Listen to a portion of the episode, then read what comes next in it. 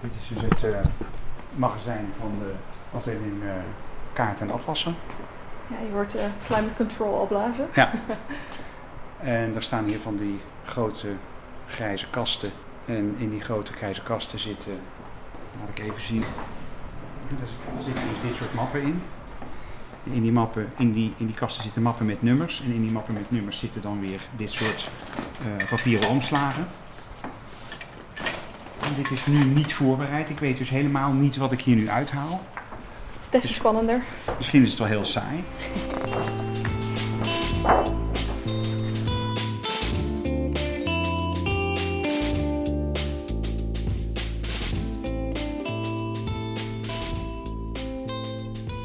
Hallo en welkom bij een nieuwe aflevering van Kunsthoop. Deze aflevering heeft even op zich laten wachten, maar vandaag ben ik er weer. En praat ik met Reinder Storm, conservator cartografie, geografie en reizen van het Allak Pierson. Samen met Marieke van Delft heeft Reinder in de zomer van 2019 het prachtige boek De Nederlandse geschiedenis in 100 kaarten gemaakt. Ook vond toen de International Conference on the History of Cartography plaats en kon je in het Paleis op de Dam de tentoonstelling Het Universum van Amsterdam bezoeken, waar een grote collectie van kaarten en atlassen uit het Allerpierson te zien waren. We beginnen het gesprek in de geklimatologiseerde ruimte aan het Rokin in Amsterdam, waar deze collectie zich bevindt. Die Muller-collectie die ik je dus wil laten zien, dat zijn uh, in totaal iets van 10.000 kaarten. En die zitten in deze vier kasten. En die zijn uit de Vooral uit de 17e eeuw, ook wel een beetje uit de 16e en 18e eeuw. Dit is uh, materiaal dat oorspronkelijk dus in atlassen gezeten heeft en waarschijnlijk in de 19e eeuw is gesloopt met de bedoeling om die kaarten te ordenen en ze ook los te kunnen verkopen. Want een complete atlas verkopen is moeilijker dan een losse kaart. Zoals ook iemand die zoiets aan de muur wil hangen geen behoefte heeft aan tien dikke delen in perkament gebonden boeken, maar die wil graag een plaatje aan de muur. Nou, daar ontmoeten die twee elkaar. Uh, wat we natuurlijk niet toejuichen is het slopen van atlassen. Maar dat is allemaal lang geleden gebeurd. En deze collectie is dus in 1910 aan ons overgedragen. En het grote voordeel is dat we nu dus heel veel verschillende exemplaren hebben van misschien wel identieke kaarten, maar ze zijn nooit helemaal hetzelfde. Want ja, de inkleuring bijvoorbeeld, die gebeurt met de hand, dus dat is altijd alweer ja, ik helemaal... zie prachtige gekleurde exemplaren en ook gewoon nog zwart-wit. Ja, dit is uit een tijd dat uh, mensen konden toen niet in kleur drukken. Er werd, er gedrukt in zwart-wit. Een, een, je moet je voorstellen een gravure op een koperen plaat. En uh, daar werden dan wel meerdere exemplaren van gedrukt. Ik denk niet dat ze toen allemaal in één keer ingekleurd werden. Maar het inkleuren gebeurde achteraf met de hand. En uh, ja, dat geeft dus ook aan elke ingekleurde kaart in ieder geval al een uniek karakter. Vandaag had ik hier iemand die vertelde dat hij volgende week naar Kreta gaat. Die weet er iets van, die komt er graag. Dan zeg ik, oh, Kreta, ik kan je wat moois laten zien. Nou, en dan zijn mensen meteen geboeid. Mag je Kreta precies, in plaats van precies, ja. Precies. En zo heb ik het ook vaak met presentaties voor gasten. Die komen dan, hè, dat zijn bijvoorbeeld collega's die in de universiteitsbibliotheek werken in Stockholm. Die komen eh, twee dagen naar Amsterdam om over allerlei nuttige dingen met elkaar te confereren. Maar dan is vaak een bezoek aan de bijzondere collecties toch wel een soort van leuke uitsmijter. En stevast is dan, ik kan het ook niet helpen, een bezoek aan de kaartenzaal, de kers op de taart. En dan weet ik dat die mensen uit Stockholm komen. Nou, dan zorg ik dat er op tafel een paar kaartjes van Zweden liggen. En dan komen die mensen hier de trap op en dan zien ze die spullen op tafel liggen. En dan hoef ik helemaal niks meer te zeggen. Want ze zien hun eigen land en dat maakt mensen blij. Waarom eh, is dat zo aantrekkelijk, kaarten van eigen regio? Ik denk dat uh, een heel wezenlijk aspect van de mens is uh, je thuis voelen. Een heel wezenlijke uh, behoefte of een heel wezenlijke drang of een heel wezenlijk gevoel. Je thuis voelen zoals je ook je huis comfortabel maakt. He, zoals het thuis is, is het nergens. En dat heeft ook een beetje te maken met een land of een regio waar je vandaan komt. Als je ver in het buitenland bent en je komt iemand tegen uit dezelfde stad als jij, dan heb je meteen al een soort van band. Mm -hmm. Soms ook met mensen waarvan je later zou denken: Goh, ik weet eigenlijk helemaal niet of ik het daar nou zo goed mee zou kunnen vinden als ik die gewoon thuis in een café tegenkwam. Maar omdat je zo ver van huis bent, dan is iemand uit je eigen land, daar heb je meteen een soort band mee. En dat is, eigenlijk geldt dat ook voor een plaatje van je eigen land. Nou, en een kaart symboliseert dat een beetje. De plek waar je thuis hoort, waar je je thuis voelt, waar je vandaan komt. En ja, iedereen op de wereld heeft natuurlijk toch op een of andere manier een plek. Mhm. En dat is volgens mij ook de reden dat iedereen kaarten interessant vindt.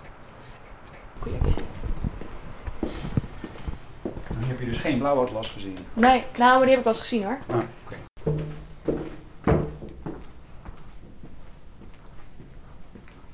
Ja, we hadden het al eventjes over de Muller-collectie. Waarom is dit nou... Waarom heb je deze collectie uitgenodigd om het gesprek mee te beginnen? Waarom is dit nou zo'n bijzondere collectie? Omdat het een, een representatieve eh, weergave is van die cartografische productie. Zoals die in Amsterdam met name in die 17e eeuw heeft plaatsgevonden. Omdat ik het materiaal heel veel gebruik. En dat is bij presentaties verschrikkelijk handig. Eh, en kijk, enerzijds hebben we natuurlijk, eh, ju- juichen we niet toe dat dit het resultaat is van eh, het slopen van Atlas. Aan de andere kant is het wel heel mooi om te kunnen demonstreren hoe soms kaarten bewerkt werden ten opzichte van elkaar. En je dus met allerlei producten te maken hebt die ogenschijnlijk identiek zijn, maar waar toch kleine verschillen in zitten.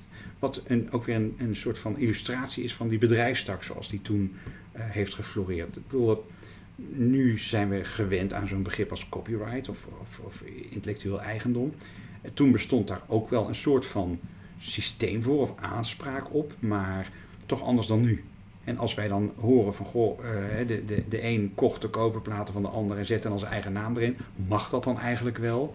Ja, het was gewoon een zakelijke transactie. En er werd ook gewoon reclame gemaakt van, eh, er wordt daar een, een partij koperplaten te koop aangeboden, of die wordt geveild, of een bedrijf werd geliquideerd. Nou, dat was materiaal dat zijn waarde wel behield. Dat kun je aan zo'n Muller-collectie heel mooi demonstreren. Wat ik er ook interessant aan vind, is dat er een soort van historische eh, ja, authenticiteit in zit, die nu wel gedateerd is, maar die toch dus iets zegt over de tijd waarin het ontstaan is. Muller had een bedrijf, die verkocht kaarten. Die zijn nu in zekere zin tot, in de vorm van deze, van deze statische collectie, zijn die geëindigd. Eh, die gebruiken wij nu weer voor andere doeleinden, maar je kunt je dus wel voorstellen wat voor, eh, ja, wat, wat, wat, wat voor bedrijvigheid daaromheen geweest is. Mensen die kochten kaarten, die hingen dat aan de muur, die zochten dat uit. Eh, dat, dat vind ik er charmant aan. En natuurlijk ook dat dat dan zo, door zo'n aardrijkskundig genootschap wordt gekocht in 1910 en in zijn geheel aan ons overgedragen. Misschien werd er toen ook wel anders over dat materiaal gedacht. En er werd er gedacht van ja, we hebben dus allemaal veel betere kaarten en wat moeten we met die oude spullen? Terwijl wij nu. eh, Muller was ook een antiquariaat, toch? ja, het was in principe een antiquariaat. Kijk, Frederik Muller zelf was toen al lang dood. Hij, hij heeft zijn naam aan dat bedrijf gegeven. Eh, hij was heel belangrijk voor de boekhandel in de 19e eeuw. Eh, zijn bedrijf, wat hij dus antiquariaat Frederik Muller noemde, dat is, heeft nog best lang bestaan, maar toen was hij dus al lang dood. En eh, dit, dit was een, een gedeelte daarvan. En dat dat dan weer bij ons Maar tot die tijd is het een dynamische collectie geweest Ja. waarbij verkocht Ja. werd en Ja. ingekocht. Ja. En... Nou, eh, ik moet eerlijk opbiechten ook dat eh, toen het in 1910 is aangekocht, toen is er ook niet meteen eh, zo zorgvuldig mee omgegaan als wij nu doen. Dus er is toen ook wel gedacht van, goh, deze twee lijken erg op elkaar, die is dubbel, die halen we eruit. Er is dus toen meer aangekocht dan er nu resteert. Maar ehm, ja, het, het, ik, ik merk ook juist omdat het van die losse bladen zijn en het bij presentaties zo verschrikkelijk bruikbaar is, dat het een heel dierbare collectie is. En want, eh, kijk, normaal gesproken bewaren wij kaarten ja, op formaat. Dus als het in een, in een bepaalde la past, dan gaat het daarin. Hier zit een hele logische ordening in, die iedereen begrijpt, namelijk op regio. Ja, dat maakt het ook heel prettig om met dit materiaal te werken bij presentaties en demonstraties. En dat, dat werkt ontzettend leuk. Eerder in een interview met Radio 1 sprak jij kort over een documentaire functie en een meer esthetische functie van kaarten. Dus kaarten aan de muur en kaarten die op zee werden gebruikt. Dat maakt het verschil tussen twee kaarten. Nou, ik denk dat eh, functionaliteit is een aspect. Eh, kaarten die op zee werden gebruikt, eh, ja, die, die moeten echt aan heel specifieke doeleinden voldoen. Je ziet ook dat het materiaal dat daarvoor gebruikt is, eh, niet bijzonder vrij gedecoreerd is of niet op mooi papier gedrukt is.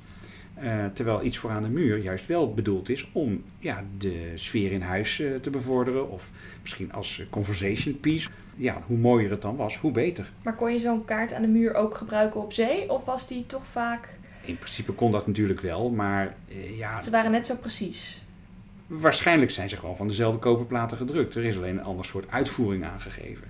Net zoals ja, een, een fauteuil waarin je een goed boek zit te lezen iets anders is dan een krukje in een kantine voor even een kopje koffie drinken. Maar ja, het heeft, het heeft een, een, ander soort, een ander soort functie. Kijk, ik denk ook voor kaarten die aan de muur hingen en daar gebruikt werden, zal uh, dat, dat, dat had ook te maken met, met de beurs die iemand had. Mensen konden zich niet zo makkelijk een schilderij veroorloven, maar een kaart wel. Je kon er ook mee laten zien dat je geïnteresseerd was in ja, bestudering van de wereld om ons heen. Als je tegenwoordig een beetje een, een fantasieboek openslaat, staat er meestal op de eerste pagina al direct een landkaart, die, die ook enige houvast geeft aan een, een fantastisch landschap. Zijn er ook kaarten bij jullie in de collectie die eigenlijk helemaal nergens op slaan? Nou, wat je bedoelt bestaat wel, maar dat heeft dan toch altijd wel een bepaalde functie gehad. Een goed voorbeeld is Utopia. Mm Utopia verwijst naar een uh, niet bestaand land. Maar ja, technisch gesproken is het natuurlijk mogelijk om een kaart te maken van Utopia. Die daar in ieder geval een voorstelling van te maken en er dan ook een kaart van te maken. En dat is wel gebeurd. Dat is één ding. Er zijn ook kaarten waar eilanden op staan, of zelfs steden of dergelijke dingen, die, die niet bestaan. En dat is niet per se gedaan om mensen voor de gek te houden. Dat is ook omdat men serieus dacht dat die eilanden bestonden. Nou, als, als je dan bedenkt dat mensen dus hè, kaartmakers van elkaar kopieerden, ja, dan is het begrijpelijk dat er opnieuw kaarten dan ontstaan waar datzelfde eiland dat niet bestaat op staat. Een ander voorbeeld is de Noordpool. Men had een bepaald beeld op basis van geschreven bronnen, hoe, hoe de Noordpool er ongeveer uit moest zien en ook of daar, of daar land was, ja of nee. Nou, daar zijn kaarten waarop je dat heel goed kunt zien. Dat een gigantische massa het land getekend zijn met rivieren erbij. Nou, die bestaan gewoon niet. Maar die zijn dus niet gemaakt om fantasienauws de vrije loop te laten of, of, of, ons voor de gek te houden of een rat voor ogen te draaien. Die zijn gemaakt op basis van gegevens die bij nader inzien niet blijken te kloppen. En dat is wel een vraag die vaker voorkomt. Alsof of kaartenmakers expres bepaalde foutjes op kaarten maakten om uh, te kunnen bewijzen van zie je wel, iemand anders maakt misbruik van mijn product, want die heeft die fouten overgenomen. Echte goede voorbeelden zijn daar niet van. Bovendien, een kaartmaker wil geen fout op zijn kaart maken. Hij wil dat zijn kaart zo goed mogelijk is. Want anders krijg je ook weer commentaar erop. Dat, dat, dat bestaat ook wel. Je hebt hier zelf eentje aan de muur. De beroemde Nederlandse leeuw, die ja. uh, als Nederlandse ja. kaart ook is gemaakt. Ja. Uh, klopt deze kaart dan helemaal? Ja, helemaal. Kijk. Ja, oké. Okay. Voor die tijd. Ja, klopt die wel. Kijk, ze, ze hebben dus daar een, een soort van tekening over de kaart heen gelegd. Nederland lijkt dan een beetje op een leeuw. Maar goed, strikt genomen lijkt Nederland helemaal niet op een leeuw. Dat is iets wat mensen erin hebben willen zien of willen, hebben willen laten zien. En leeuw is natuurlijk ook een symbolische figuur, een symbolisch beest. Dus daarmee wordt dan een bepaalde boodschap uitgedragen. Wat, wat die fantasie is, is natuurlijk de leeuw. Maar de kaart zoals die eronder ligt, die klopt heus wel. Voor zover men dan wist, of ja, voor zover het er zijn daar ook situaties op, op weergegeven zoals ze toen waren. Die zijn nu weer veranderd of Kijk, de andere kant op werkt het ook op een hele leuke manier. Als je een boek hebt dat eigenlijk een fantasieverhaal vertelt, maar er staat een kaart voor in, dan krijgt het meteen iets, iets serieuzers. En daar zijn heel veel voorbeelden van te geven. Uh, ik denk een van de bekendste is uh, De Ban van de Ring van Tolkien. Nou, daar, daar is een kaart waarin je dus de regio's waar dat betrekking op heeft zien. En dan ja, is de neiging om dat hele verhaal serieus te nemen meteen al veel sterker. En, en, maar een kaart is een serieus object. Ja, een, serieus... een kaart beeldt iets af dat echt bestaat. Ook als het fantasie is, het wordt toch echter. En een ander heel simpel voorbeeld dat veel mensen zullen kennen is Koning van Katoren van Jan Terlouw. Mm -hmm. Voorin staat een plaatje van een land. En ja, daar zie je dus al die plaatsen waar die evenementen gebeuren, waar, waar Stag, die, die problemen eh, die daar zijn, waar, waar deze hoofdpersoon zich eh, dan voor inzet om daar een eind aan te maken. Ja, en dat, dat geeft er een soort van realiteitsgehalte aan. dat is een, typisch vermogen dat kaarten hebben. En dat dus ook iets zegt over wat kaarten in wezen zijn. Een weergave van een stukje van de wereld. Zelfs als het fantasie is, maar dan ga je toch met, met belangstelling naar kijken. En ik weet niet of je, of je dat weet, maar er is dus een paar jaar geleden door iemand de zogenaamde Atlas van de Belevingswereld bedacht. Economisch waanzinnig succes. Met uh, de zee van mogelijkheden. Of de bergenwerk. Uh, dat zijn geen echte kaarten. Maar dat heeft helemaal de look en feel van een kaart. De zee is blauw en het land is groen en bergen zijn een beetje bruinig en er lopen rode wegen doorheen. En ja, dat is een ideaal geschenk voor mensen die met pensioen gaan natuurlijk. Of uh, allerlei andere mogelijkheden. Maar het is enorm succes geworden. Er zijn er, zijn er honderdduizenden van verkocht. Nu rijden er overal autootjes rond. En vervolgens zie je jezelf op Google Maps. Wat is nog het belang van een, een... Tweedimensionale kaart. In een wereld waar alles nu aan het digitaliseren is. Nou ja, op zich is dat natuurlijk aan het veranderen. Dat is duidelijk. Uh, zo, zo vanzelfsprekend als het vroeger was om van allerlei grote, kleine gebieden met, met heel specifieke invalshoeken kaart te maken. Zo logisch is dat nu niet meer. Ik geloof wel dat je, om je goed te oriënteren, helpt het enorm om een groter geheel te kunnen overzien. Je, je kunt best op je telefoon kijken van hoe loop ik het handigst van het centraal station naar het spui. Nou, dan waarschuwt hij wanneer je naar links moet, of wanneer je naar rechts moet, of wanneer je rechtdoor moet lopen. Dus je komt op je bestemming. Maar als je nou wilt weten waar ten opzichte van het centraal station dat spui ligt en hoe dat stukje van de stad zich verhoudt tot van als geheel, ja, dan is een kaart die het hele overzicht biedt wel verdomd handig. En natuurlijk kun je ook dan op je telefoon inzoomen of uitzoomen ik zelf, maar goed, ik ben natuurlijk al van een heel andere generatie. Ik zelf heb dan altijd heel erg behoefte aan een kaart. Uh, ik werk hier in het centrum van Amsterdam. Daar lopen heel veel mensen uh, als toerist rond. Uh, die zie je op, je telefoon, op hun telefoon kijken. Maar je ziet, als je goed oplet, ook nog heel veel mensen een kaartje openvouwen. En er is geen hotel of geen fietsenverhuurder of geen rondvaartboot. Of hij zal je een kaartje meegeven waarop je kunt zien waar het Anne Frankhuis is en waar het Van Gogh Museum en waar het Centraal Station en waarop je je dus kunt oriënteren. Dus dat belang hebben kaarten voor mij althans nog steeds. Maar als jij met Marieke samen op fietsvakantie gaat, zoals jullie graag uh, doen, ja. uh, uh, heb jij dan een papieren kaart mee of heb je dan je Google Maps aan? Of heb je het allebei? Ik heb een papieren kaart. Marieke kijkt op de app. En ik, ik merk dat ik het heel prettig vind om op die kaart te kijken, omdat je dan uh, ziet van, ja, er komt daar dat dorpje aan, dat heet zo en zo. Als we dan daar bij dat kerkje zijn, dan moeten we daar naar links. En dan kun je daar goed op anticiperen. En dat heeft ook te maken met, ja, ook vooruit kunnen kijken, dus het, het grotere plaatje zien wat is hier in de collectie, want jullie hebben een hele oude collectie, wat is de oudste kaart die jullie hebben? Nou, wat een, een, een kaart is die dan in ieder geval wel genoemd kan worden, is uh, de vogelvluchtkaart van Amsterdam uit 1544 van Cornelis Antoniszoon. Dat is een kaart die ik ook heel vaak gebruik, niet, niet het origineel, want die is, is om te beginnen uh, tot een geheel gemonteerd en ingelijst en die hangt in het magazijn en die komt niet zo makkelijk even voor de dag. Maar ik heb een reproductie. Die kaart is gedrukt van 12 houtblokken en ik heb dus 12 losse bladen, voor elk houtblok één. Dat is een reproductie in kleur. En het is verschrikkelijk handig om uh, daarmee je, uh, je verhaal in zekere zin uh, op gang te helpen. Ik laat dan vaak aan studenten, die komen hier dan en de studenten zijn vaak een beetje afwachtend. En je ziet aan hun gezicht niet of ze naar hun zin hebben of dat ze überhaupt begrijpen wat je zegt. En dan maak ik ze aan het schrikken en dan zeg ik, ja, het is tijd dat je even wat gaat doen. Ja, elke student schrikt zich gelijk een uh, hoedje. Die schrikken dan en dan zeg ik, uh, ik heb hier twaalf stukken papier en mijn vraag aan jullie is of je even een geheel wil maken van, van die kaarten. En dan gaan ze onmiddellijk met elkaar kwekken en uh, schuiven en zeggen, nee joh, dat moet hier. Eigenlijk heel leuk. Maar dat is dan die kaart van Cornelis Antoniszoon uit 1544. En ja, je kunt eigenlijk op die kaart de stad moeiteloos herkennen. En je op, kunt erop oriënteren, maar je kunt natuurlijk ook heel goed zien wat er allemaal is veranderd en uh, wat er hetzelfde gebleven is. Nou, en dat werkt geweldig. En op die manier maak ik dus ook wel eens met uh, scholieren wandelingetjes door de stad. Dan kijken we op een kaart uit de 18e eeuw. En dan laat ik aan de hand van de kaart zien op de plek in de stad waar we zijn, wat er is veranderd of wat er hetzelfde is gebleven is. En daar heb je dan een ander heel belangrijk aspect van uh, historische kaarten. Dat ze je eigenlijk de mogelijkheid bieden met een klein beetje fantasie je voor te stellen dat je een reis in de tijd maakt. Nou, en dat uh, spreekt iedereen aan. Dat is hartstikke leuk natuurlijk. En heb je zelf een favoriet uit de collectie? ik heb wel een favoriet, maar uh, daar wil ik nog een keer iets, een leuk stukje over schrijven. Dus, dus dat gaan we nog ga, even niet. Die ga ik nog even niet, ga ik nog even voor mezelf houden. ik heb nog wel een andere favoriet trouwens. wat opmerkelijk is in de 17e eeuw is er een set kaarten uitgegeven van het centrum van Amsterdam in verschillende stadia in de tijd.